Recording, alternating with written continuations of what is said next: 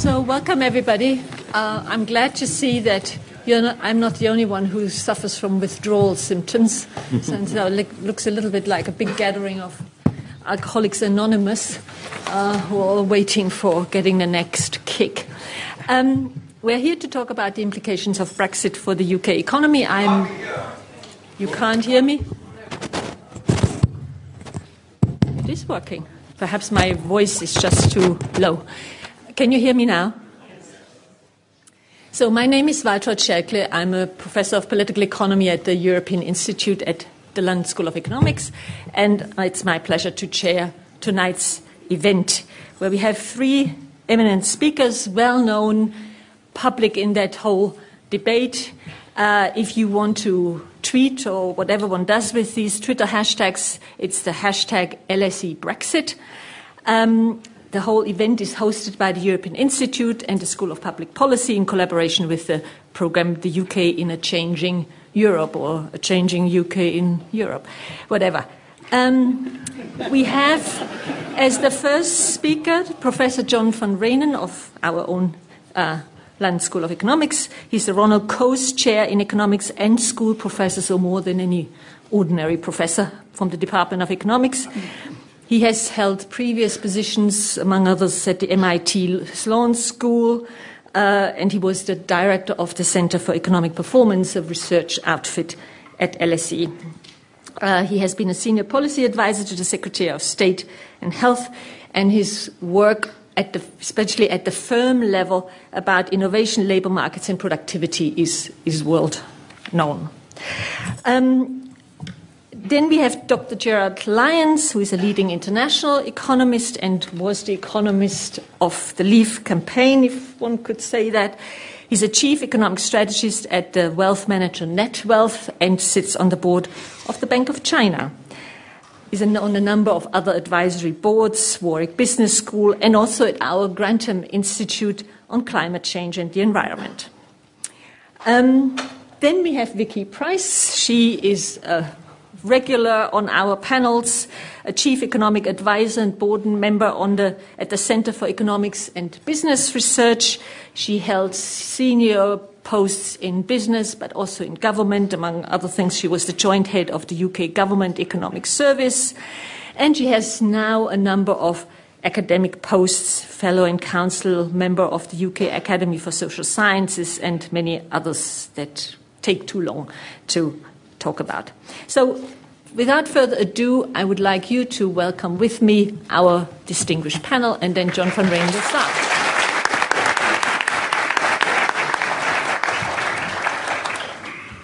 Okay, well, thank you very much for inviting me to uh, talk about Brexit economics.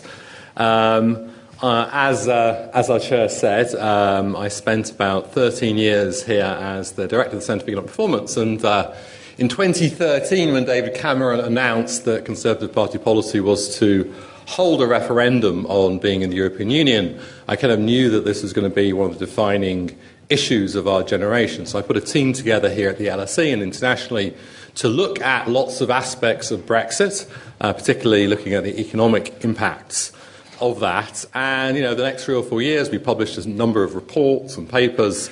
And, you know, as I'll, as I'll show you, you know, the, what we found was very much in the consensus of what uh, almost every, every other credible uh, analysis has found of Brexit, which is going to be costly to the British people uh, for leaving the European Union. Now, as we publish some of these things, um, some of the uh, chaps that you can see here, Mr. Johnson, Mr. Gove, etc., weren't overjoyed by it. In fact, we had the famous quote from uh, Michael Gove saying, People in this country have had enough of experts facts, reason, all that old fashioned nonsense. And um, on the days before the referendum, when I issued a kind of joint statement with the two other leading think tank, economic think tanks of this country, the IF Institute for Fiscal Studies and the National Institute, also, you know, reiterating whatever else you might think about Brexit, it was going to be economically costly. Uh, Michael Gove then made another statement comparing us to Nazi scientists persecuting Einstein you know, ganging up against the, uh, the holder of truth, in this case him, and, uh, you know, having this kind of strange economic groupthink against him. So when the Minister of Justice calls you a Nazi, that might be time to uh, get out of town. So I did my own personal Brexit soon after this to uh, MIT. so let me tell you, uh, you know, a little bit about what the cost. So you know, it, it, this is actually extremely simple. You know, the medium-term cost of Brexit, you know, hardly requires a lot of thought to kind of work out the fact this is going to be costly. So the bottom line is, no matter what, how you look at it, the harder the Brexit, the bigger the falls of the real income of, of British people. So I'm taking one example here, which is from the independent uh, think tank UK and Changing Europe. Um, they're supported by people like Tom Sampson, who's a professor here. Um, so the UK and Changing Europe estimates by, in the medium term, 2030, 2035, that um, the lowest cost uh, will be a Norway type of deal, a soft Brexit. Norway is in outside the European Union, but in the single market. The biggest cost to average national income will be uh, trade under well WTO rules, the kind of hardest Brexit, something like eight and a half percent loss, and uh, the Johnson deal, which is not too far off a very hard Brexit, something like a seven percent loss of uh, national income. So, you know, all of these estimates, you know, all credible, these are, this is one set of estimates, but all credible estimates are negative. Some are smaller than this, some, like my own, are larger than this. Um, but clearly, there are going to be costs. Now, the, the, differences in the exact amounts that people estimate reflect different methods and different assumptions. So, some people take kind of explicit theory based kind of models. Um, more other, other, kinds of, uh, other kinds of analysis is try to use kind of uh, simple statistical models. But no matter how you look at it, there are going to be uh, very large costs. And in fact, it's rare in economics to get such comprehensively consistent negative results from a wide range of uh, different approaches. So um, there's, uh, there's, a slide missing here, which. Uh, I don't know where it's gone, but the you know the, the basic story is very simple, and it's the kind of following that you know one thing that we've learned from thousands of years of human history is that trade uh, happens mostly with our closest neighbours. So, you know, and, and interestingly enough, that is also true today, even in a world of services.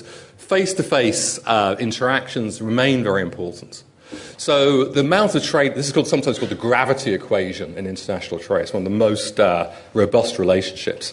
So you trade most with your closest neighbours. If you put up trade barriers with your closest neighbours, then that means there's less trade, and that means that people are going to be poorer. And of course, you know, sometimes there's cost to trade. You think about integrating with China, that you know, you can see that there might be benefits, there's cost. Integrating trade with countries who are similar to you in income is actually the most beneficial thing. It actually creates um, the, the, the, biggest, the biggest kind of effects by expanding the market, giving incentives for innovation. So Brexit is costly primarily because it means that there will be an increase of trade costs with our closest neighbours. This is a mixture of um, tariff barriers, but even without tariff barriers, the most important thing is there will be a number of non tariff barrier trade costs which increase. So there's non-tariff barriers are things like regulatory divergence, checks and rules which happen, customs checks which happen across different countries. So those are going to be things inevitably which are going to go up with Brexit and will inevitably uh, mean there's, there's kind of greater costs. So actually, very, it's kind of a very simple story. So as I said, it's rare in economics to get such comprehensively uh, consistent measures through a wide range of different methods. Um, you might ask, you know, how, uh, how big have the costs been so far? Well, you know, of course, Brexit hasn't yet happened um, so far, but the expectations of what will happen after Brexit affect some behaviour today in two ways. First of all, since the UK economy is likely to be poorer, um, you'd expect to see a drop in sterling, and that's exactly what happened. You know, hours after the first results came in, there was a dramatic fall of sterling, which meant that inflation rose, which meant that people were worse off. Secondly, there's also low investment due to um, falls in expected market size. And assessments of the kind of current costs of national income are around about 2 to kind of 3% due to the referendum. Um, you know, and you can get that whether you compare that to other countries or model-based predictions or compare to predictions uh, before um, if Remain had won. Um, here's one particular example of that. This is the most simple one from uh, some analysis by Chris Giles of the Financial Times. This just looks at the kind of growth before and after the Brexit vote, comparing the UK to um, the Eurozone and, uh, and, the United States, you can see pretty similar trends beforehand, but afterwards Britain has had slower growth compared to the European Union and also compared to the United States. So just to give you some idea about what that is, that's about kind of two Boris buses worth of lost uh, income thanks to, thanks to Brexit compared to the Euro- Eurozone. So, you know, what I've talked about so far is the kind of certainly bad costs of Brexit. In addition to those kind of certainly bad costs, there's also an uncertainty effect. So, a lot of my research has been on looking at uncertainty and the stalling effects that can have. Um, two things on uncertainty. Uncertainty won't be resolved for many years. Trade costs are very complex to do. We won't get an easy deal at the end of this year. But even if um, uncertainty suddenly disappeared, the boost to this would actually only be temporary, as the kind of negative long term effects are much more important. So rather than this old tired trope of the Nike swoosh, which is this, you know, the belief that there might be this temporary fall due to Brexit and the subsequent increase, this is going to be a dead cat bounce. There'll be a little, a little, if uncertainty is resolved, there'll be a big improvement. Then there'll be a slow, continued deterioration due to um, the fall of trade costs. I should say, you know, the, the, the, fall of trade is one aspect of this, but another aspect of uh, the costs that this will be will be falling foreign direct investment. And you know, the reason for that is that many companies who come to Britain to try and uh, set up shop, whether it's Japanese car factories, uh, trading, building cars with the rest of Europe, or American banks coming to the City of London and getting passports to do business in the rest of the European Union. Um, having uh, regulatory divergence, making it harder now to do that kind of thing, will discourage foreign direct investment. And this is further part of the kind of cost of uh, having Brexit.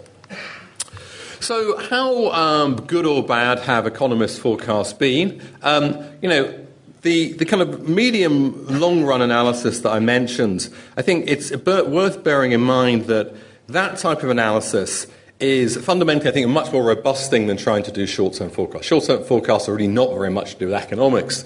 They're much more to do with kind of, you know, statistical guesswork. But the kind of analysis which is trying to compare Britain within and without the European Union is based on these different, much more robust methods. We don't know what's going to happen with artificial intelligence and Bitcoin and everything else. But what we can do is try and parse out the particular effects of increasing trade costs with the rest of our European neighbours. And when, so those, those type of analysis, those kind of short, those kind of longer analysis, I think, are a much more uh, robust type of thing to do. It's a bit like doctor's advice. You know, the doctor can't tell you if you take up a 20 cigarette a day smoking habit whether that's exactly when that's going to give you cancer or whether you're going to die. But what the doctor can tell you is that taking up 20 cigs a day is not actually going to be good for your health. And that's the kind of uh, equivalent advice that the longer run analysis does. Nevertheless, we can look at some of the short run analysis. So, how much, how well or badly did the short run analysis do? Well, um, this is the Bank of England's analysis. So if you look at um, 2019 from the perspective of 2016, the Bank of England pretty much got it spot on, in fact. They were only about a 0.1, 0.2 percentage point out in terms of the forecast of the size of the UK economy. The, uh, the OBR, Office of Budget Responsibility, were a little bit too optimistic by half a percentage point. The kind of uh, private sector consensus was a little bit too pessimistic by 0.3%. The only group who got it completely wrong were the group called Economists for Growth, which I believe Gerard was a co founder of, so I'm sure he'll have some uh, comments on that. Absolutely uh, exaggerating the benefits of Brexit uh, by today. Ooh. So I think that's telling me I'm almost out of time. So, in summary, you know, Brexit is bad news for the UK and the EU and the world economy. It's a robust a variety of approaches. The British people will be and already are poor due to Brexit compared to continued membership. But I just want to, you know, these numbers that, you know, they are very anodyne numbers, you know, 7%, 8%. But, you know, in practical terms, what does that mean? It means that there's less money than there would be for medical staff in, in hospitals. So more people are going to be dying due to that. More people will be waiting on waiting lists in pain. There's less money to, um, for the police force and the criminal justice system. So more people will be victims of crime. Those victims of crime are less likely to get justice. There's less money for schools and education. So more kids, especially in disadvantaged areas, will end up with worse teaching, scar them for their lives, and uh, aid this kind of this poor social mobility we have in this country. So, you know, the economic gap is bad. But you know, those other types of things, the damage to our politics, the damage to the moral fabric of the UK is much worse. So I actually think, although the economics is, is relatively clear, the real damage is actually much deeper than that. Thank you very much.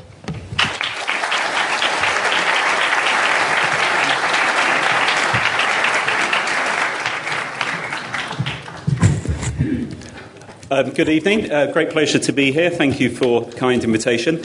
Uh, just to clarify, um, the chair lady said I was uh, the economist for the Leave campaign. Just to maybe highlight the background to the formation of Economists for Brexit. It was about two days into the referendum campaign, it became clear that Leave was not going to be fighting on the economy. So um, about 16 of us met Um, eight of us publicly could align with Economists for Brexit, and we formed Economists for Brexit uh, in terms of the campaign. Should be said that the forecast taken was one of the forecasts of one of the members. We were all from different organisations. One could easily have taken Roger Bootle's forecast or my forecast, and you would have found they've been spot on in the last few years, but there, there it goes. But I think it's important to stress how has the economy actually done in terms of the last few years? Um, Project Fear, as it was called at the time, talked about the fact that there could be 500 to 750,000 job losses within a couple of years of a vote to leave. The economy, though, just to cite the figures, has gone from, at the time of the referendum, having 31.75 million people in work to now having 32.9 million people in work. Uh, over the last year, the number in full time employment has gone up just under 350,000. So it shouldn't have been a surprise to economists before 2016 that the UK was one of the most dynamic and flexible economies around. But it's not just been in terms of the jobs picture that the economy has done relatively well. Um, probably the most positive thing I felt post post referendum was the decision of all the tech firms, or the big tech firms, to proceed with using London as their tech centre outside of Silicon Valley. And they've invested very heavily. If you've gone around King's Cross, Camden Town, you will see that. And that in turn has contributed to a sea change in expectations in the financial sector in the City of London over the last few years. Back in 2016, the mood then in the city was that London would lose out if there was a vote to leave. That opinion is not, no longer the consensus view. In fact, helped by tech firms coming here. London is seen as being far ahead in terms of fintech and indeed is recognised as remaining the financial centre of Europe. At the end of the day, of course, where financial firms stay depends on where clients want to do business and will be impacted by what the regulators decide. So we still have one or two things to play for. But last week it was announced that there were 1,441 EU based firms, as of last October, had applied to set up in London. Most of those did not currently have a presence here. So basically, lots of things have actually turned out far better than you would be led to believe if you listen to one side of this campaign and this d- debate. But of course, uncertainty, as has been outlined by the previous speaker, clearly has an impact. And we've seen investment suffer. Hardly a surprise, given the lack of political consensus over the last few years. And one of the big questions this year will, how, will be how does investment move in the future? The UK is doing very well in foreign direct investment, third after America and China, but then the weakness of the pound, which I think is a welcome development, makes the UK very attractive.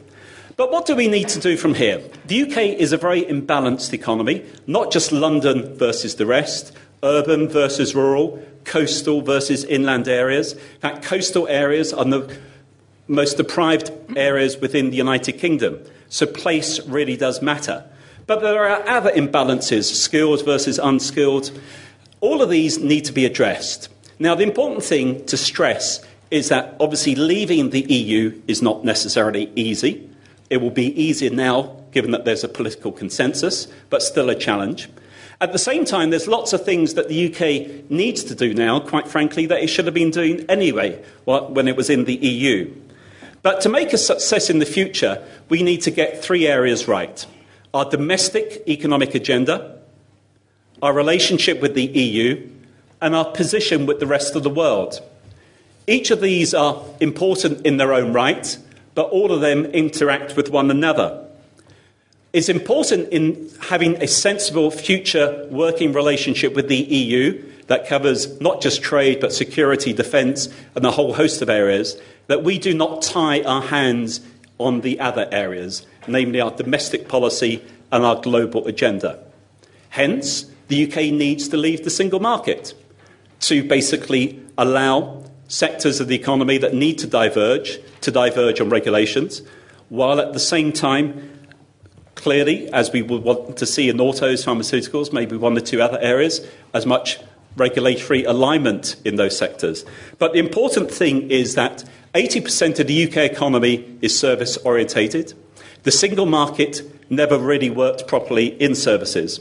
So our domestic agenda and leaving the EU and leaving the single market come together. At the same time, in terms of our global relationship, it's important to be outside the customs union in order to be able to cut future trade deals with the rest of the world. And indeed, many of those issues were outlined quite clearly in the referendum campaign.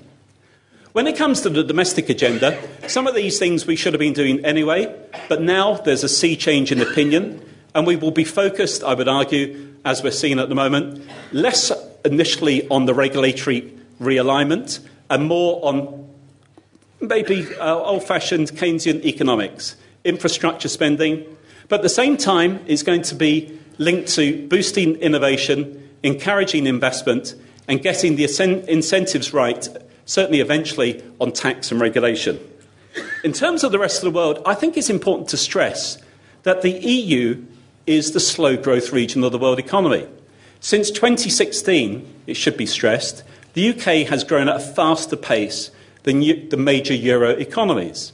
Indeed, last week, the International Monetary Fund, despite Brexit, pointed out that they expect the UK to exceed those major euro area economies both this year and next. And we should remember that in the then Prime Minister David Cameron's ill fated attempt to come back with a good deal in 2015, it was quite clear that the future direction of travel of the EU was towards greater political union, and it was quite clear that non euro economies would be secondary in line to euro economies. The future direction of travel of the EU is an important factor that's not really received as much attention in the last few years. And unfortunately, at its core, is a very unstable euro. Now, it could be the case, as Chancellor Merkel pointed out last week, or the week before in an FT interview, that the chance is there for the euro area and the EU without the UK to address some much needed areas. But when it comes to the UK, it's not just the domestic agenda, it's not just our relationship with the rest of the world, given that 90% of growth, according to the European Commission, is due to come from outside the Western Europe area in the next 20 years, but also at the same time, as we'll see over the next nine or 10 months, whether we can actually forge a sensible future trade relationship with the EU. On trade, it's important to stress how the Treasury has changed its tune in the last few years. Maybe this is the second aspect of Project Fear. They basically said that leaving, if we had a WTO, would be worse than if we had a free trade agreement, would be worse than if we had an economic area agreement, and would be worse than staying in. They've since abandoned their gravity model and replaced it with a general equilibrium model. They didn't really explain why, apart from the fact that the gravity model they were using came under lots of criticism. But I'm not going to argue about that. It's more that when they came to the new model, the general equilibrium model, they basically had some key underlying assumptions that really did not hold up under scrutiny. For instance, friction costs. They assumed that friction costs in the UK would hit GDP growth by 1.3%. Yet the same customs relationship between the EU and Switzerland had an impact there of minus 0.1 percent a factor of 10 less. There are one or two other aspects in it. A free trade agreement with the 10 largest economies will only boost UK GDP by 0.2%, whereas the same impact for the 10 economies with the EU would boost their GDP by 2%. So the Treasury basically came out with lots of figures that has not, have not really held up under scrutiny in terms of research from Cambridge or Ulster universities, etc. So the point is, it's a more opaque area than one is led to believe. But the important thing is that if we are leaving the EU, as we will this Friday, then it's important to recognise that the main aspect is in terms of sovereignty. And indeed, students in the room will probably be able to go back to read Gaitskell speeches in the early 60s or Benn Shore Gould in the mid 70s to recognise how important this underlying issue is. But at the same time, it's not just how we leave, it's what we do when we leave, which is where the economics kicks in. And it's important to actually recognise the need to actually make sure we have a sensible future relationship with the EU but that it doesn't tie our hands on either a domestic agenda or our relationships with the rest of the world. And in that context, it's the changing, growing global economy that I think presents great opportunities for the UK. is the ability to start addressing domestic imbalances that provides great opportunities for the UK.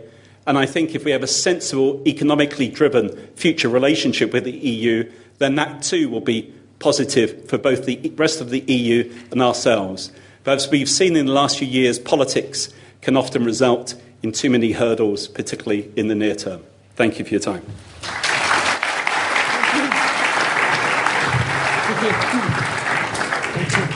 Thank you. Um, some very good points made by Gerald uh, and, of course, uh, by John before. And I have to say that I agree with John. It's quite interesting.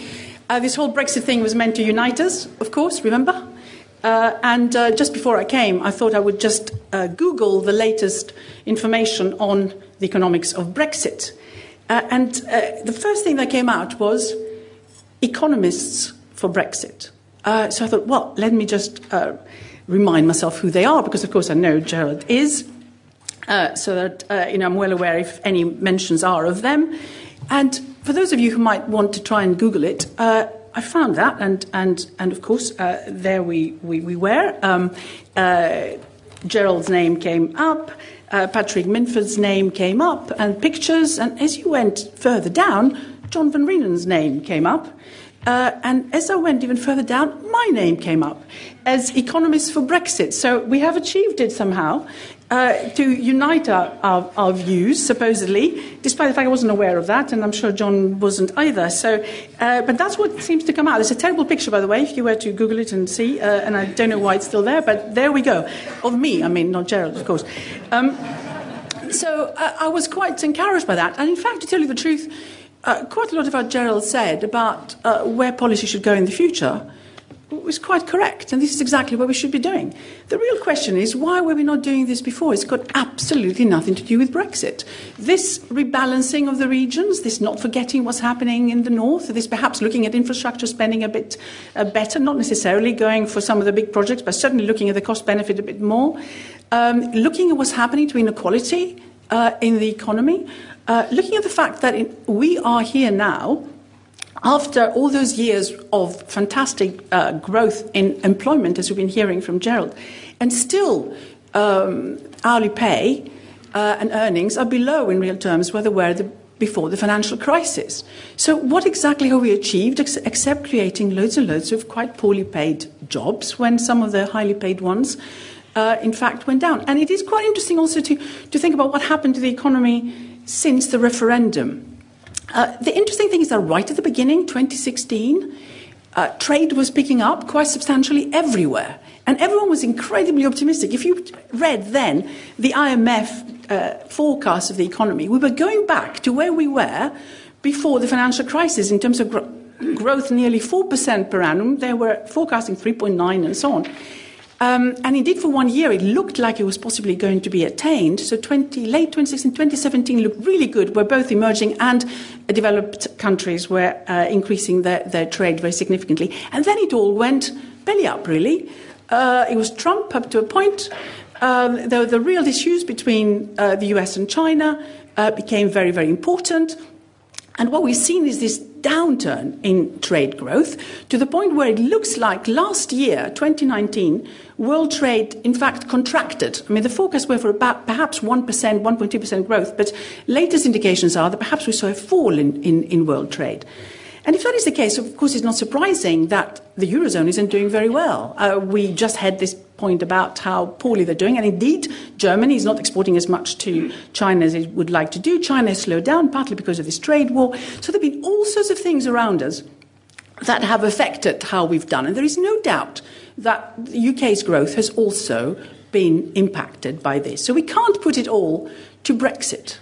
And yet, quite a lot of the work that's been done to try and take all these things out and calculate what we may have lost in terms of growth, productivity, and so on, suggests that in fact the pain has been quite significant. About 3% less growth than would otherwise be the case, and it would be worse by, by the end of uh, this year when we reach the, the point of uh, the end, if indeed that's what happens, the transition period, which Boris Johnson said he doesn't really want to change. So uh, the interesting thing for me is not Brexit has been bad for growth. It is how come we've grown as little as we have despite all the extra money that has been put in the economy in the UK over the last few years. And you've got to remember that in 2016, the only thing moving when the shock was there uh, that the country had voted to leave was the Bank of England, the much attacked Bank of England, which of course cut rates, started quantitative easing, started a huge injection of funds through term loans, subsidized term loans of something like 150 billion uh, pounds worth, uh, took away some of the capital requirements of banks, so they had an extra 150 billion they could lend, and and they did. All that, of course, slowly came to an end because remember what happens when you do that, particularly if you have this term lending, which is risky, you never know whether you're going to get it back, is it adds to our uh, debt. And the debt has been going up quite significantly. Uh, that size of uh, increase is exactly what uh, the, in addition to any extra borrowing that needed to be done, uh, has been the, the extra bit that the, that the, Bank of England had to put into the economy, which was not really uh, risk free at all, uh, and therefore added to, to our, our borrowing. So, tons and tons of money has been put into the economy. That, of course, came to an end in February 2018. And since then, the economy has seriously slowed down. We've seen manufacturing fall month after month after month in the last year, and the latest data was pretty bad too. We've seen construction also uh, in trouble. We've seen the retail sector uh, going through terrible, terrible time. Uh, and uh, those are things that are difficult to reverse. And with it, of course, with investment productivity suffering, uh, we've actually ended up with the odd quarter of contraction, and possibly the last quarter of 2019 would have seen hardly any change at all in GDP, or perhaps even small fall or a very small increase. But overall, we've stagnated. Now, the real question is not you know, just spending all the time worrying about the past, but it does suggest, nevertheless, if you look at the past, that there is something wrong with the economy in terms of the fact that it doesn't really respond to all this money being put in there except temporarily, and something big has to give if we are to reverse what's happened. One of the big things, of course, that people are talking about is certainty. Well, maybe it's all changed. Maybe the latest data we've just seen, which is semi encouraging, not the GDP data, which is negative in November, for example, uh, not the, the, the PMIs in, in December, which were negative, that's the purchasing managers' indices. This means basically that the economy was contracting again. Uh, but some of the confidence that has suddenly reappeared. Uh, and if that confidence comes, then perhaps we'll get a little bit of investment. The question, of course, will be whether it's a dead cat sort of waking up temporarily, finding one of their extra lives, uh, or whether it's going to be something positive that remains. And I have to say that as economists, we probably don't know. Uh, but I would suspect that a lot of that improvement in uncertainty uh, going away and therefore business confidence is because businesses don't actually have now, uh, with complete certainty, Corbyn as Prime Minister. They were very worried about this, there's no doubt at all, during the election uh, and a bit before. They don't have that anymore. But the idea that all the uncertainty has been removed is pie in the sky. Of course, we'll get a little bit of a bounce back. We've seen house prices suddenly, you know, looking a little bit better.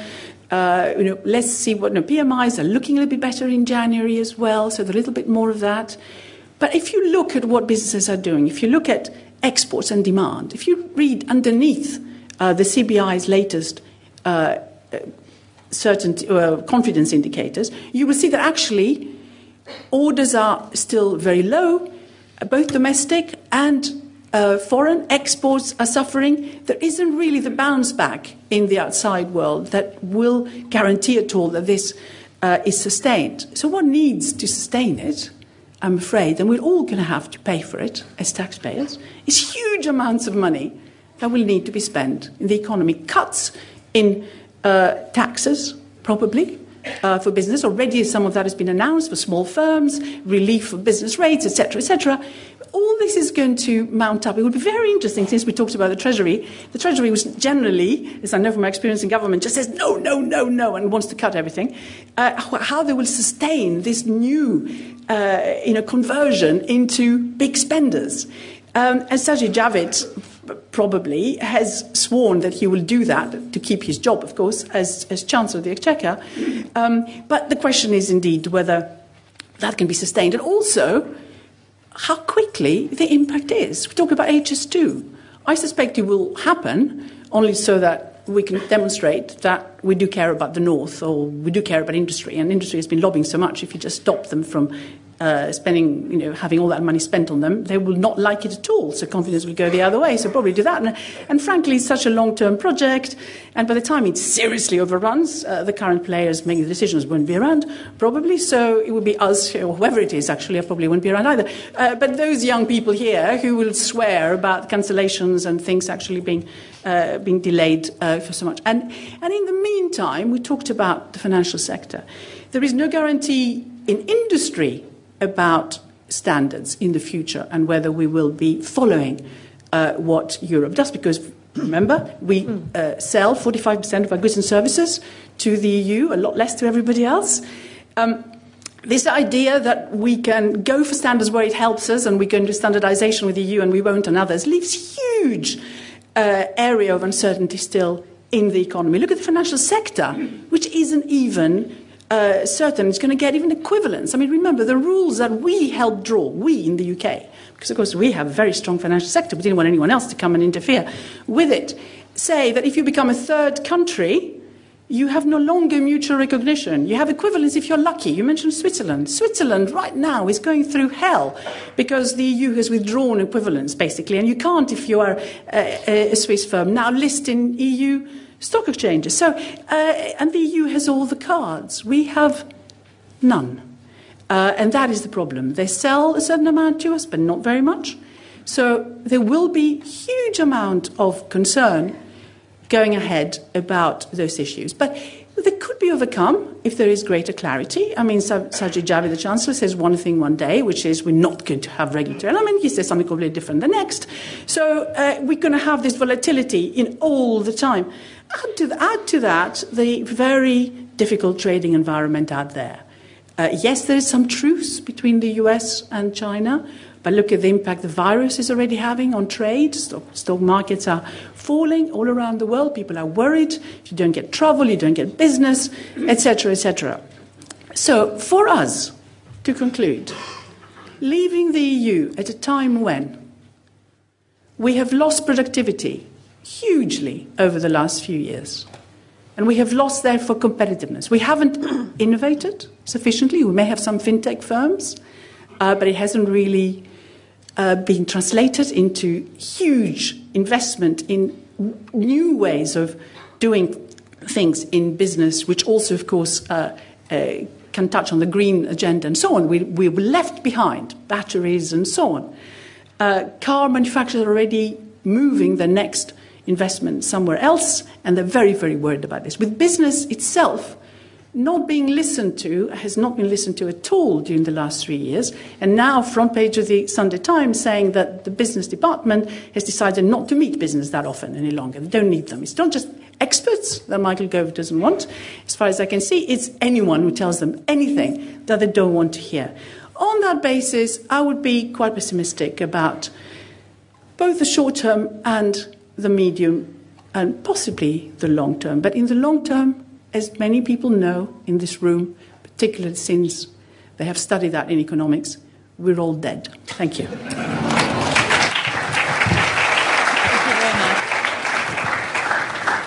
I don't know about you, but I learned a lot of like Brexit defies gravity. Um, Corbyn was a kind of blessing in disguise for the Brexit campaign, and um, you can't trust any estimate that comes out of the Treasury under the previous and present government. Um, interesting. So let me kick off just with one question, and then I open to Q and A. We take it always in threes, and then uh, I give the uh, floor to the, the, the panel here. We have several times looked at financial services. The question is whether, um, you know, a gravity equation really uh, captures digital services, whether that kind of neighborhood effect uh, really is important. Um, Gerard said the single market never functioned in services well. I mean, in financial services, you could say it had almost functioned a bit too well uh, in terms of interaction, integration that then spread over the whole uh, area. And it was very much uh, formed under the influence of, of the British, British government, successive British governments. So I want to ask you about financial services. I read today, Sajid uh, Javid, as you said, uh, Vicky, uh, first said, we want no alignment with the EU. In Davos, he seemed not to be quite so outspoken and says now, for the financial services, we want outcomes based equivalence. That, just to let you know, the EU has never granted to the US. So one wonders a bit how good the chances of the UK are for this. But let me ask you this. There was a survey apparently just recently about senior, of senior financial managers, what they see as the most important financial center. And um, they went from 53% a year ago said it is London, the city of London, and next is, is uh, New York. It's now only a third of them says this, a drop of 19%. Uh, and it is clearly now New York. It's also not one of the EU countries that has tried to get that status. So, my, I wonder do you think, is that good or bad news for the UK that the City of London is basically put in its place and may shrink after Brexit? Who wants to start? Given your question is so loaded, can I come back? Um, Actually, um, since the financial crisis, uh, since the referendum, the City of London has continued to see net new investment. There's more people employed in the City of London now than a few years ago. At the time of the referendum in 2016, the two big worries then in the city were Euroclearing and passporting. Both of those worries are far less now than they were then. Now, I'm not necessarily going to go into all the detail, but I'm sure most of you are aware, and if not, you can find it out. But let's take um, Passporting. Passporting in its current format came into effect in 2007. Before 2007, the City of London was the major financial centre of Europe. It still is. Passporting in itself, in retail pass- uh, financial services, isn't such a big issue because the, the reality is most people buy retail financial services in the home country in which they live. There's, there is some, but there's not much cross border retail financial services. It's really about wholesale financial services. And there, the key issue is that prior to 2007, people came to London to do the business because the skills, the knowledge, the experience, and indeed the sunk costs were already there. They're still there now. Hence the figure I quoted when I spoke about 1,400 odd firms up to last in the year to last October seeking to base themselves in London. Obviously, it depends on your business model. Some firms will need to have representation in EU countries. They will do that. Likewise, some firms in the EU will want to have representation in London. So it depends on your business model at the end of the day. Dublin and Luxembourg, in terms of certain aspects of financial services, will cement their current position. So they might have a bigger slice of the cake, but that cake will get bigger. The chair lady mentioned New York. New York highlights the real opportunity and challenge at the same time and helps explain the position that the Chancellor is taking. Namely, to compete internationally, you need to compete with the financial centres such as New York, Hong Kong, hopefully still after its recent troubles, Singapore, maybe Shanghai in the future. And indeed, what's happening in New York is some of the plans put in place, or being talked about rather, prior to the financial crisis and which were then put on hold, are now back on the agenda about making New York more competitive.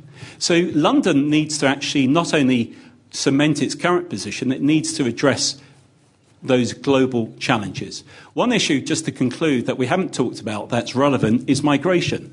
One in eight people who works in the City of London is an EU national from outside the UK.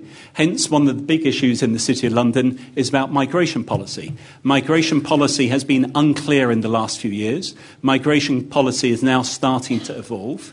Uh, for some bizarre reason, politicians in this country have always been, it seems, afraid to talk about migration. Now, thankfully, we are getting maturity coming to the debate.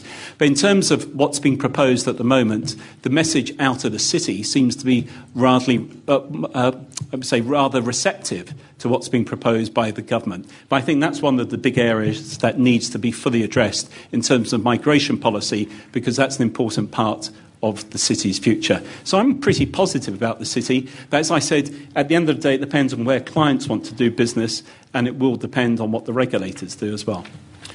Vicky?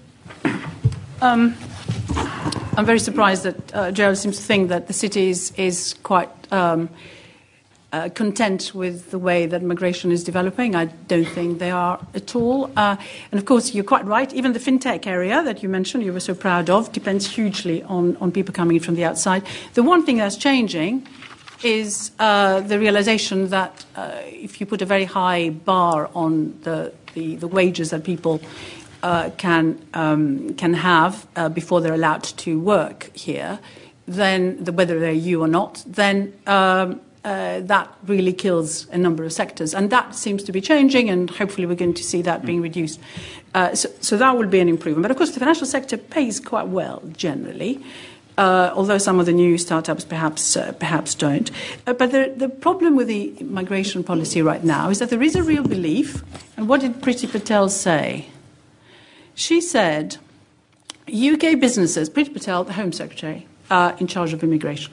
Um, but who knows what's going to happen, of course, because there's going to be a reshuffle and a machinery of government changes taking place. But she's probably going to be secure in her job, um, although even that job may change. So anyway, for the moment, she's Home Secretary, and she said just over the weekend that UK businesses have become too reliant on cheap labour from the EU. I mean, the interesting thing is that labour from the EU has tended to be considerably higher skilled on average in every sector than UK labour. And the interesting thing is that because they have come in, they have raised the skill levels and therefore productivity in each of those sectors than would otherwise have been the case. If you go out and say, you know, so firmly, so it's fine on the one hand to say, you know, perhaps we will review a few things, but if that is the message you give to, to industry, and you say also things like, Sajid Javid did, you've had three years to get prepared, so what are you complaining about, businesses, when of course they didn't know what they had to be prepared for. No deal, deal, alignment, non alignment, when, this year, next year, you know, uh, in October, in whenever. Uh, that makes life uh, incredibly difficult uh, in terms of planning. So, clarity there actually may help, except that that clarity may not be very positive clarity in terms of ensuring that some of the benefits that we get at present remain. Okay, so um, i think Vicky makes excellent points on immigration. I mean, you know, I'm, I'm, really surprised to hear uh, Mr. Lyons say that you know we don't talk about immigration in this country. My entire life, I've, people have been banging on about immigration non-stop, as far as I can tell, in politics and everywhere else.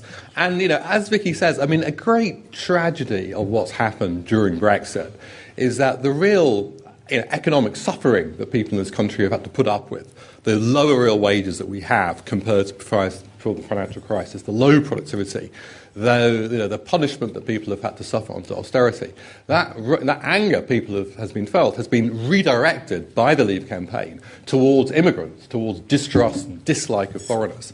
And in terms of the European Union, as Vicky says, the European, people in the European Union have been paying more in taxes than they've taken out in services. They've been subsidising the, the, uh, the, National Health Service and other services the British have had.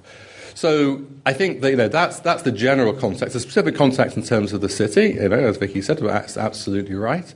That um, the issue is going to be that if there are, as there's likely to be, serious restrictions on immigration, this is going to be a problem for all um, services, including services offered by the City of London. Um, free movement of labour has been a great boon in that, in that respect. And unlike uh, Mr. Lyons, the people I talk to in the city, like people I know, the, you know, the head of the equity trading desk at Barclays, they're ready to move out of London to uh, other places in Europe immediately. Many other places are waiting to see what happens, and what's very likely to happen is some degree of increased friction. The passporting thing is still there, and there will be a movement of activity outside the, outside the City of London, outside the financial service sectors to other, other centres of Europe. There will be less foreign direct investment. You asked, is that a good thing or a bad thing? You know, some people say it was a good thing. These horrible high wage people driving up house price and everything else, and there will be some readjustment. On the other hand, uh, if you look at where taxation revenues come from, a big fraction of that comes from the financial services sector. Um, you know, you could say they might be bastards, but there are bastards. So I think that you know, stabbing, you know, stabbing the city in the heart is not a great, is not a, is not a, is not a great idea. I'd like to say one final thing though. You know, Mr. Lyons, going to talk about jobs, and you know, the the forecast that I focused on the national income forecast, the GDP forecast. It's useful to think of that as the overall size of the economy. Now, of course, you know, that breaks down between employment and the wages people get and the investment which happens. And what's happened is that although the employment numbers have been better than some people forecast, the wages that people have had and investment has been worse. And as Vicky said, I mean, this country um, the model that we developed in this country of low wage, insecure, precarious employment is not the model that we need to have to go forward. So, boasting about how many jobs we have, and so many of those jobs are low quality jobs, precarious jobs, and low wage sectors, is not the economic model that I want. Okay. Can I just come, you, come back? You get a chance. You yeah, get no, a chance. I, no, I think it's important in the, the data. There will be more questions on this. Otherwise, we really don't get any Q and A. Can we start with three questions? And not everybody has to answer everything. So I would like to have this person in the middle here, and then this gentleman here, and then.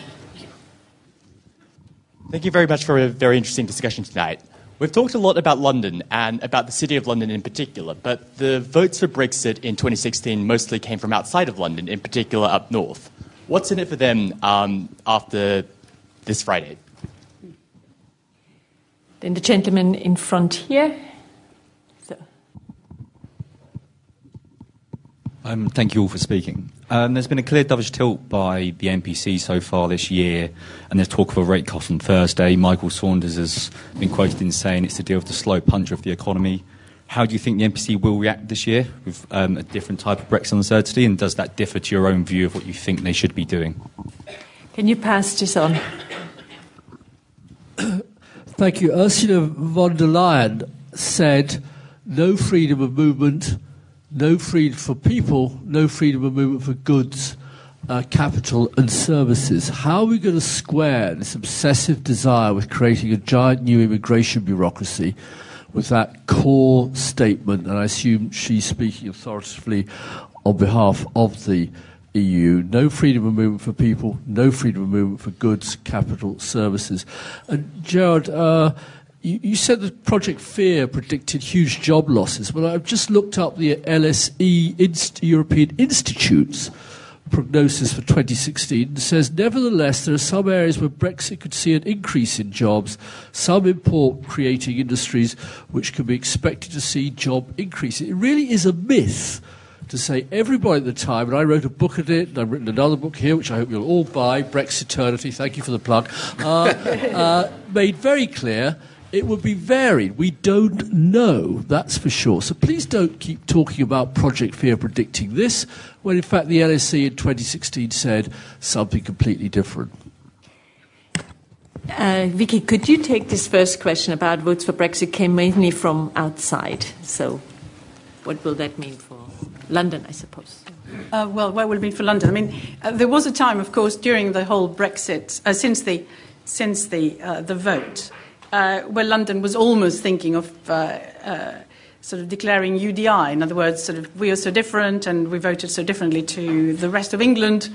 Um, we should also have our own um, uh, immigration policy and so on. So, in fact, uh, you know, people produce sort of papers on what you can do uh, for London alone. And, but you're absolutely right. There was a, a, huge disparity between that. There are loads of big cities, of course, we, which were like London, voted quite significantly. And, uh, and I have to admit that, that uh, you know, perhaps we didn't quite see what was going on outside. I mean, where I live in London, Lambeth was the highest, the highest uh, of nearly 80%, and we were the second highest after Gibraltar, I think, which was 99.999%. And as I said before, I think they're still looking for the one person who voted against against it. And uh, but, but we, it did sort of obscure a little bit. Although I was going around to, doing lots of talks everywhere, and I was coming back quite sort of depressed. But what is being suggested now, of course, by by the government is to, to really reverse that and make sure that all these northern areas um, benefit. And, and we've already seen um, uh, their willingness to support Flybe on regional issues. Remember, lots of people worry about, I don't know where the question came from, lots of people worry about state aid and say you can't actually you know, do what they did with Flybe and it's been referred to, to the EU anyway in terms of giving it support. But actually, uh, you can do various things for the regions which are allowed under uh, under uh, state aid. And of course, we've always, since I was working for the government for a while, used state aid as a nice excuse for not giving any money to, to places. But what, what happened during the entire, uh, well, since the coalition came to power in the last 10 years, really, is that money going to the regions was reduced very significantly. So the RDAs were abolished, the regional development agencies. They were replaced by something called LEPs, which were local enterprise uh, partnerships, whatever it was called, uh, which basically uh, were bringing together various interested parties from uh, particular areas, redefined boundaries. They didn't quite know what they were doing necessarily, and they got very little money for quite some time. It takes a long time for that to be reversed, and loads of those areas that voted to leave, of course, uh, are affected by the manufacturing decline that's taken place that I mentioned and are going to be very exposed to competition uh, out there when everyone uh, undercuts everybody else and, and, and the environment is so much more difficult. So uh, I think because of the north that uh, because of the concerns of those regions that we are going to get some of the infrastructure spending uh, happening but the impact on those regions will be so long to be felt uh, that it's almost a waste of money really and a waste of time. So uh, I think there's very there could be you know it could be interpreted as, as something positive on this but unless there is a massive redistribution which is going to really affect London very negatively and after all London funds the rest uh, we're just not going to uh, see the impact on the north happening, and I think people will get very disillusioned. John, could you take the second question on how will the economy react now to the next shocks? This was the thing about what's MPC going Interest to do. Rates. Yeah. Oh, okay, MPC. I didn't quite understand it. Um, Okay, so uh, there were three. There were kind of three questions. So um, you know, on the on the MPC, I don't know. I've got no idea. I mean, uh, I expect you know the economy is not going to perform fantastically. Uh, so it's quite likely that interest rates are going to stay low um, to deal with that deal with that problem.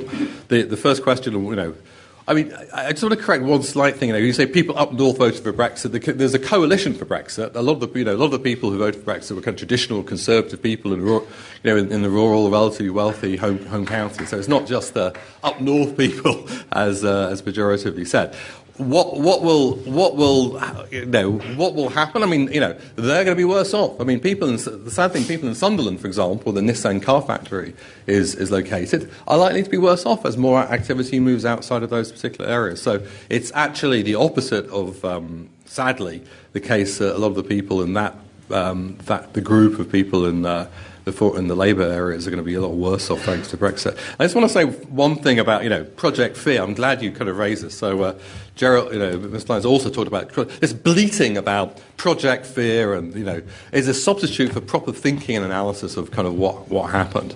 You know, there wasn't a, um, the, the, the work, as, as was said by the LSE, by most other organisations, there was a very strong consensus over these medium and long run effects being negative where there was more disagreement. In fact, the Treasury, that Treasury did two documents. One document, which was about the medium run effect, and that was totally in line with everybody else. I, I, when you're talking about the gravity, well, the gravity model is an equilibrium model. It's, an, it's a general equilibrium model. That's the model which the Treasury uses and what we use. So this, it's, it's actually, it's, you know, you obviously don't understand what those models are if you're thinking they're completely different models. I'm sorry. Um, so, you know, the, the, the, the Treasury's basic issue uh, was there, of course, you know, George Osborne. Uh, I, I'm, I, you know, I've been one of his greatest critics. The uh, short run aspect was, you know, deliberately there to show that there was going to be some short, some short-term negative effects, and that's where those very big job loss numbers came up, and that was totally unreliable. So the short-term Treasury forecast was extremely bad. The medium-run Treasury forecast was totally part of the overwhelming consensus that this uh, slow uh, slow drip of harm to the British economy is uh, you know, going to happen over the next 10 to 20 years. Yeah, thank you. Uh, the first question uh, the National Statistics Office um, um, covers the UK by looking at 12 regions. Of those 12 regions, three voted Remain Northern Ireland, Scotland, and London. The other nine regions voted leave Wales and the eight regions of England outside London. Those eight regions of England outside London, from 1975 in the first referendum to the 2016 referendum, moved from being the most Euro enthusiastic to the most Eurosceptic.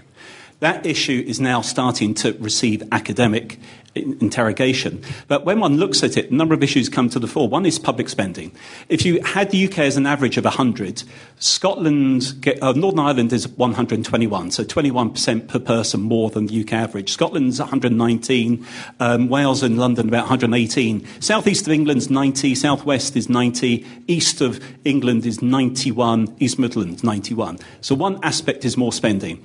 Another aspect is actually regulation comes to the fore. It's interesting about regulation. Um, small and medium sized firms basically don't really complain about particular regulations, they complain about the whole scale, the monumental size of regulations. So, what one's seeing, say, Northeast has been mentioned, um, free ports is now coming more and more to the fore. But one of the big issues that comes out in the academic work is who represents them. When you ask people in London, does Westminster represent them? They say yes. When you ask people in the rest of England, on average, they say no. Hence, you've got a cross party constitutional group under Lord Salisbury being set up. So the whole issue is about devolution at the end of the day. And Tony Travers might be here. He was here earlier. He did some excellent work for the, sorry, he's down in the front row. Um, he did some work for the former mayor of London and probably for the current one about the London devolution agenda.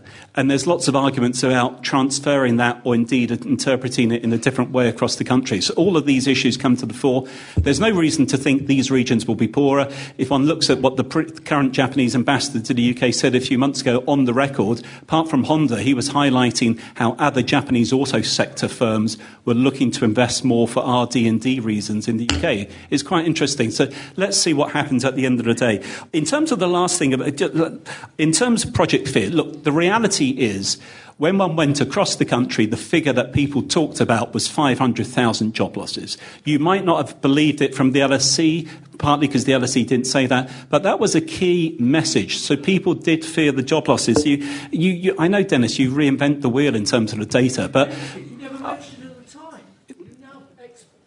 Sorry, it was the key issue. Lose, if this was one of the big issues that came to the fore in the referendum, yeah, was, but in terms of forward um, looking, forward, lines, look forward looking, it comes into the second question as well. To actually get domestic policy right, it's like three legs on the stool. Each leg needs to carry its weight fully for the domestic economy to do well. One is the supply side agenda, one is fiscal policy, the devolution agenda, and I agree with what Vicky was saying earlier on that front, and the other is monetary financial policy. The ECB is having a reassessment of its remit, the Fed is having a reassessment of its remit. I think it makes sense for the Bank of England at some stage hopefully soon to have a reassessment of its remit. But as John said, um, rates will probably stay low and remain low for some time. Thank you. Okay, I'll go for the next round and would like to see whether there's anybody up in the cheap seats. Yes, there the back. All the seats are cheap. Some are cheaper than others. Thank you very much. Um, this is for Dr. Gerard. Um, You've spoken a lot about the UK economy post referendum, so that's up until now rather than the medium long term impact of Brexit. Um, you also speak about huge uncertainty that this country has faced, mainly brought about because the people that voted leave in 2016 didn't know what sort of Brexit they were voting for. So, whether that was in the single market or out of the single market, Canada style, um, etc. I think it's all very well saying that the economy has not collapsed since 2016. But that is because we have been in the single market and the customs union. We will continue to be in the single market and the customs union until the 31st of December of this year. I don't think EU or British firms investing in this country would have possibly imagined that the UK government would inflict medium and long term damage on the UK economy and its people. I don't think it's fully clear what kind of Brexit the government will be negotiating, but it's looking more and more like a hard low alignment model. I really want to hear from you what the impact of this will be post 31st December 2020. And I'm talking about on the ground impact, so price of food, wages, things that are going to affect normal people. Perhaps we can also ask the question what kind of Brexit do you think uh, this government will, will seek? Uh, any more? This is your chance. Then we have somebody on here. Yes? A lot of people actually said that they wanted sovereignty back, and they were even prepared to pay the cost of more so, uh, of uh, gaining sovereignty. So my question is, what are the costs that we are prepared to pay uh, to get our sovereignty back? And I wondered to what extent they were prepared to no longer be cared for by Eastern European labour, but possibly by nobody at all. To what extent they were prepared to care for no longer, or to, to, to pay for no longer having cut up lettuce in plastic packages from their local supermarkets, and to what extent they were prepared to pay for having fewer models of Volvo cars, which is what the FT on the top right hand corner suggested to us today. So, what are the costs that people are prepared to pay for um, having sovereignty back? Because that was also heavily emphasized. EU migrants that were um, EU mi- migrants that were about to leave the country were mentioned. Does it leave? Does it mean that non-EU migrants will come and take their uh, working places, and how is that going to affect the country's economy? I take the last question for our other panelists, but there was the first question for you, uh, Gerard, uh, on what kind of Brexit and what impact will it have on the ground? Um, I thought it was asked in a very patronising way, to be quite frank, the question, um, implying people didn't know what they were talking about. It was quite clear in many respects what people were voting for. Um, leaving the single market, leaving the customs union was mentioned so often, it was um, unbelievable. But um, people vote at the end of the day for lots of. People vote for lots of different reasons. Um, most of the research afterwards showed that people voted sovereignty first, migration second, the economy third, in which NHS, other aspects came into the fore. So um, at the end of the day, a Clean Brexit, which is a book I co-authored with Liam Halligan, um, which The Economist recommended as well, so it appeals to Remainers as well as Leavers, talks about many of these issues. At the end of the day, the UK does need to actually invest more, and it links into your question and the second question. Um, one of the issues that was mentioned at the weekend was the lack of investment in skills and training in the UK. Now, I would imagine that the government hopes, um, I've not, obviously, I'm not anything to do with the government. But I imagine one of the things they're hoping for is that there will be more investment by firms in the skills and training of their staff here in the UK as a consequence of a points based migration system. But we'll see how that goes. So I think one should be positive. At the end of the day, the UK is distancing itself from the EU. But we want to have a sensible future relationship with the EU. But the EU faces some big challenges, like the UK, about how we rebalance ourselves in the changing, growing global economy. If you look at the last decade, it's not just the West versus the rest. Within the West, the US is growing at a rapid pace compared to Western Europe. Western Europe, including the UK, needs to reposition itself in the changing, growing global economy. And if we get the incentives right and we start to invest more and get a lot other things right, then that will start to address some of the concerns people have raised. Thank you. John. Well, I think you should consider apologising to the young lady for, for, for accusing her of being mm. patronising. I think it's ex- no, I, I, I, it's absolutely absolutely ridiculous. It's not patronising to ask the question when people were voting in the 2016 referendum, were they really fully aware of all the ramifications of the things that they were voting for? Leading Brexiters were saying there's no chance of leaving the single market, like Daniel Hannan. There were many people that uh, leaving the single market, leaving the customs union, were not on the ballot paper. And it would only have taken a few percentage of people who, to move the other way if they thought really what was on offer was this hardest of the hard Brexit, which your former, um, uh, you know, the former person you advised, who's now the uh, prime minister, um, is, is, is pushing. You know, I, I think it's absolutely outrageous. The attack on democracy from from suspending Parliament, which had to be overruled by the Supreme Court, the unending litany of lies that we had to put up with during the referendum, and not just lies on that bus, but the contempt which we were treated with, that the lies continued, just as you know, the Prime Minister lied when he was a journalist and has continued to lie about things which have come out of uh, Brussels, he continues to do so. And you know, I think we have to realise what we're up against here. This is, Brexit is just the, the vanguard where we are of a general assault against reason and facts, the things which this institution was built on, and the things we have to have, I'm afraid, we're going to have to fight for very hard over the next five or ten years under the, uh, under the attacks that the Brexiteers, like some of our friends here, are going to do. So, you know, let, let me let, let also let's take on this, this other, you know, there is a, there is a view um, that people were fully aware, the rational voter view is sometimes called in economics. So people knew that there was going to be a cost to voting for Brexit, and they paid their money and they wanted to get greater sovereignty, and that's what they were doing. That's a view. It happens to be totally wrong. If you look at uh, opinion polls of what um, Leave voters uh, said, they thought they would be better off, or at least no worse off under Brexit. So it wasn't the view that they knew they would, like uh, Arron Banks, who said, you know, £10,000 would be a small price to pay for Brexit, which is all very well if you're a multimillionaire like him, but not quite so well if you're a kind of car worker in Sunderland. Most, most Leave, voters were not taking the view that they were going to have some more sovereignty uh, in return for more economic costs. That's just factually incorrect.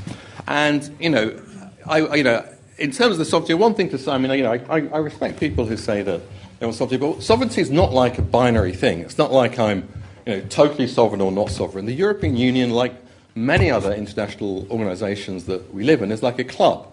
You know, we join that club, we pay some membership fee for that club, and we give up some sovereignty in return for both greater prosperity and a chance to deal with the kind of global problems that we're all, that we're all facing. The global problems of climate change, of, uh, of different types of new technology, and the kind of real risk of military conflict, which what is what Europe had to suffer for centuries um, before the generation of the European Union. So I think you know, we really are in this, you know, this kind of battle right now, and uh, you know, the, you know, I'm particularly sad, um, as many of us are, with what's happening during this week. But what we have to do is, you know, look forward to resisting what's uh, been happening around us, and uh, to try and fight against that assault on truth and reason that Brexit represents.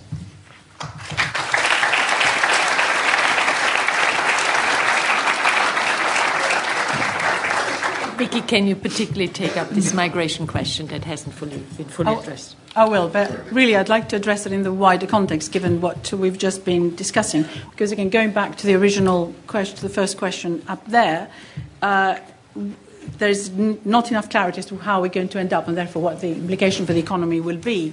I mean, right now, as we know, suddenly there there is a big argument about whether we will impose um, tariffs against cars coming from the EU if they insist on having access to our fishing rights.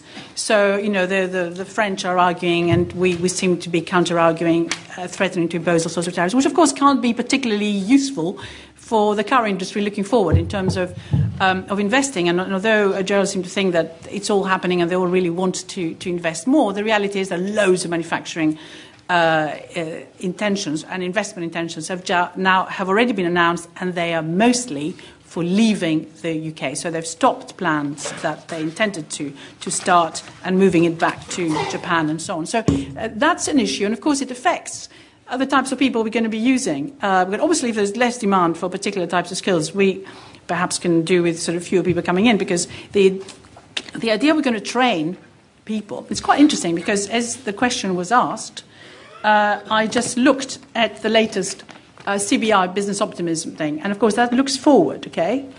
Uh, and yes, they, they, they intend to perhaps invest a bit more in plant and machinery than they had done before. Remember, it was negative before. They intend to, invest a little bit more, so we see whether it makes it positive overall. But their training and retraining expenditure, uh, the, the, the, it's the same. In other words, negative um, as it was before. So, no indication at present that they intend to train people to replace uh, all those people that uh, perhaps are not going to be coming in from the EU. Um, but if you look at the migration policy at present, it really makes very little sense because uh, migration from the EU, as we know, is now the lowest level in 10 years. Uh, because people are net migration, people have just decided not to come or to go back. Um, that, of course, affects the skill level, as we discussed earlier. Whereas migration from outside the EU, people who, of course, have loads of skills and a lot to contribute, but generally are less employed than is the case with the EU, has gone up very significantly. So this is an area that we control, where we have complete sovereignty, and yet we let it be incredibly high. So, so that gives me optimism. Um, and the optimism is if you can't control what you've already been able to control in the past, what makes you think you're going to control the things you were not controlling in the past, if you see what I mean? So, so uh, instead of being doomed in this area, I think we're going to be flooded if anyone wants to come uh, by all these Europeans who find it actually, you know, a, a great opportunity to come here. But of course, they may decide not to come because those opportunities may just not be here. And that's the real worry that I have. And overall, in terms of businesses' readiness and what they intend to do, the truth is that big firms have been able to adjust already. Even though they had no great certainty, they've spent a lot of money, relocated various things. They may not have relocated lots of people, but any increase in investment has happened outside the UK, uh, in the financial sector as well. And those who still want to come, and I think it's interesting what you said about uh, the city before. In the Telegraph today, or yesterday, um, there was a big article about the requirements of the large financial institutions from the outside coming to the UK, which already include a request to scrap um, the bank levy that was imposed during the financial crisis, which is quite painful for them, um, and to scrap a bank surcharge that had been put into them so they wouldn't benefit from the cuts in corporation tax that were paid on, on others. So the demands are already beginning. If you want us here, it's going to cost you. So the question of what costs are we prepared to take? Who's going to pay for this? The taxpayer, of course. Who's going to pay for the North? Uh, to, to, which I think we should to a considerable extent, uh, all the money that wasn't spent before, it's the taxpayer. So that has not actually been included in whatever it is that people were told. That we're leaving, yes, the cost of this and that, but they haven't been told what huge cost in terms of taxpayers' payments uh, is going to involve as well. We have time for one or two last questions. Gentlemen here and at the way back because we had none there. Yeah. Sorry. Shall I go? Oh. And then short answers, please.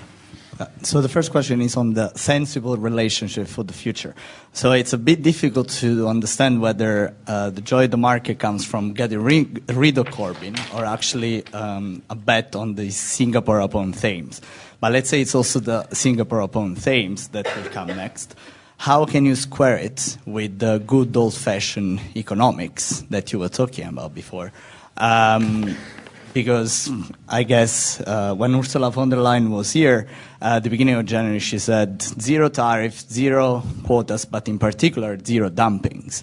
Um, so, how will these all come together? And then the last question. Um, this is a question I've just been curious about for a while. I've not heard a response, uh, uh, uh, an answer to it. After we leave the EU, uh, but before we negoti- have negotiated and in place trade deals with various other countries around the world, we sit in a no man's land. I don't understand how that operates. I'd like someone to explain that. Thank you. Uh, shall we go in the order of the panel here? Vicky, would you start? And then Gerard and John? Well, that's a bit unfair. That was a really difficult question. Uh, so you would need to, to think a little no, bit No, no, about no, I, I, I, don't have the answer really, but so it's quite simple from that point of view. I was hoping that others wouldn't have the answer either first or would have. There was also another question. No, no, of course, of course. I will, I will, I will touch on it uh, nevertheless. Well, I mean, Singapore on Thames, which is really what you're saying. I mean, the interesting thing is that quite a lot of people have been talking about this, but uh, if you look at what the regulator uh, in the UK is saying, so the, the um, uh, the head of the Prudential Regulation Authority, uh, has just issued a statement saying that actually um, our banks are, too, are regulated in too lax a way, and we're going to, if you really think that, that we're going to uh, uh make life easier, quite the opposite, we're going to regulate more uh, strongly. So it isn't going to happen on the, on the banking side. I would be absolutely astonished if we suddenly eased our regulatory framework. Uh, although, of course, Mark Carney has said, um, now, when we leave, we certainly don't want to be regulated by, by Europe.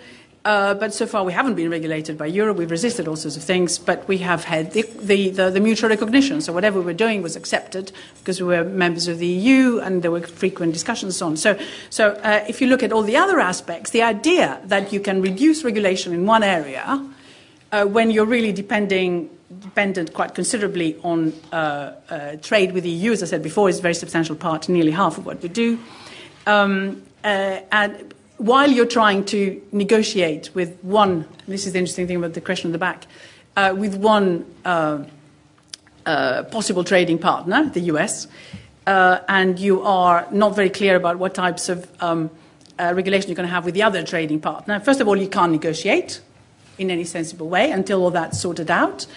Uh, and second, you just won't get the concessions that you want if you start dumping. In other words, sort of reduce your uh, your own regulations in order to compete, which simply the EU isn't going to accept. So they talk about level playing fields and everything else. What you can do is play around with the words. Uh, Boris Johnson is very good at that. He's probably going to find some sort of way of actually saying we have conceded completely, but actually we haven't conceded. So it's probably what's going to happen, and I'm sincerely hoping that this uh, suddenly some logic and rationality will, will creep into our to our politics.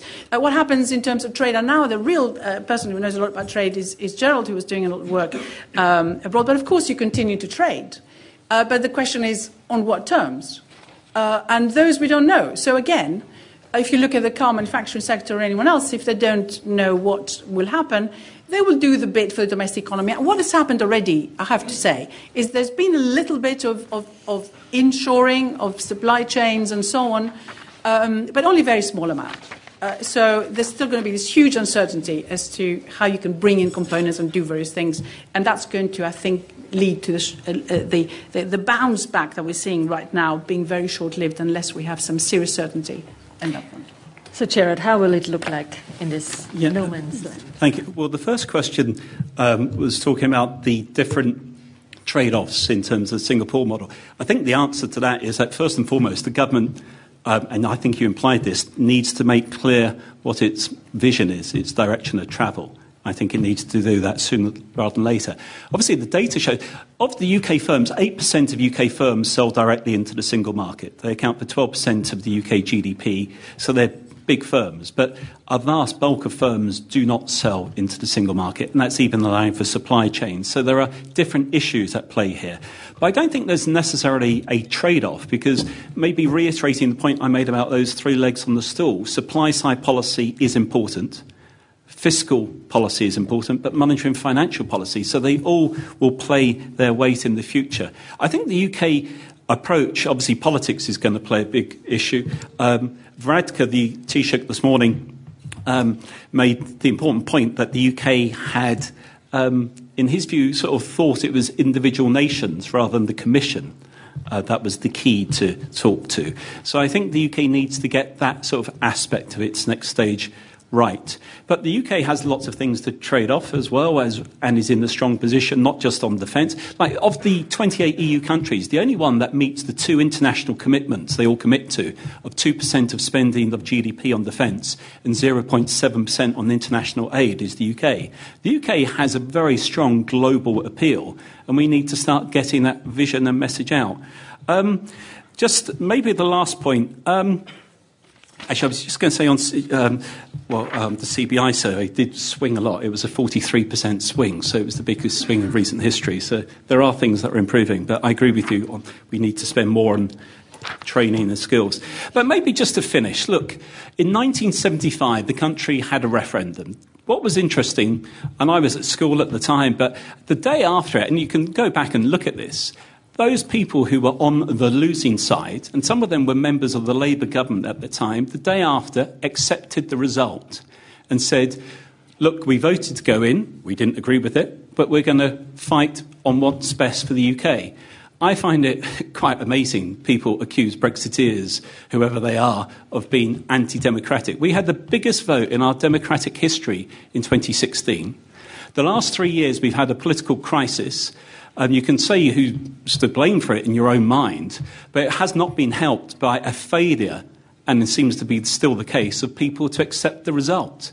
I think after this Friday, when we actually leave the political structures of the EU, I would actually hope that people are sensible and start arguing collectively for what's best for the UK rather than continuing to try and refight the referendum over and over again. Thank you.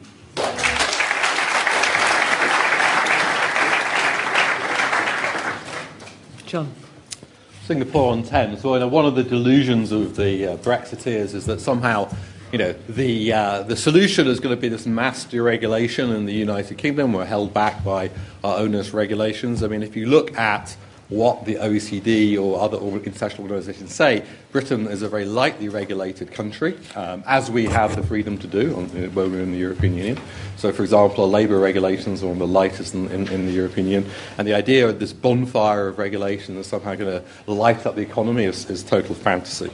Secondly, on trade deals, um, again, there's this other, this kind of, uh, I don't know, uh, del- another kind of delusion of grandeur, thinking we're back in the days of empire.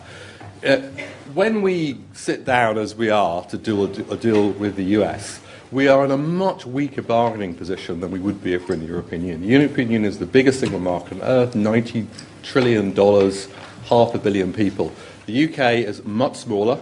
Uh, it's, you know, it's, it's, a fifth, it's like I'm asking someone for a date, and I'm five, I'm, the other guy's five times as good looking as me. Who's going to guess the best date? It's not going to be me, I'm afraid. And it's similar to when Britain sits down with these, these very, other, other very large countries. It's in a much weaker bargaining position, and I'm afraid the deal we're going to get is going to be, uh, is going to be very much worse for all these countries than it would have been had we stayed in the European Union and taken advantage of the other deals which the European Union is doing with other countries. And then finally, let, let me say, you know, on a, on a, on a, on a personal note, you know, my, uh, um, you know, my, my father died 20 years ago. He was a political refugee from South Africa who came over with his father. Um, and, uh, you know, I'd say this week, rank, you know, after that week 20 years ago when he died, this is probably the saddest uh, time of my life, having to leave the European Union, being ripped out of the European Union. You know, the biggest vote we're the biggest population we've ever been. Of course, we're the biggest, but with more people. At least it's like the record amount of spending we have ourselves because we're the big, you know, we're the bigger, we're the biggest economy we've, we've been. It's absolutely fatuous. 25% of the population voted for Brexit. 30% of the eligible population voted for Brexit. For rupturing our position with uh, the relationship we've had with the European Union for half a century. Um, it was an obligation, a moral and democratic obligation, to give us a chance to vote in reality on what the options were in front of us, and this has been denied us as a people. That's a profoundly undemocratic act. And, you know, I weep for the country for not having had that. And all this kumbaya stuff which uh, Mr. Lyons offers us, uh, I'm sorry, there's going to be, from my personal perspective, there's going to be no kumbaya moment.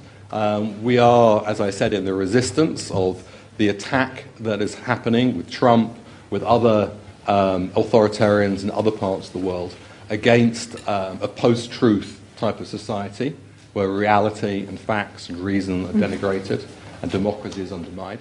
I'm not going to give up the fight against that. My daughter is not going to give up the fight against that. Her children won't give up the fight against that. And we'll be resisting the forces which are trying to undermine democracy and reason and the values of the LSE for as long as I live and as long as my children are alive. Thank you.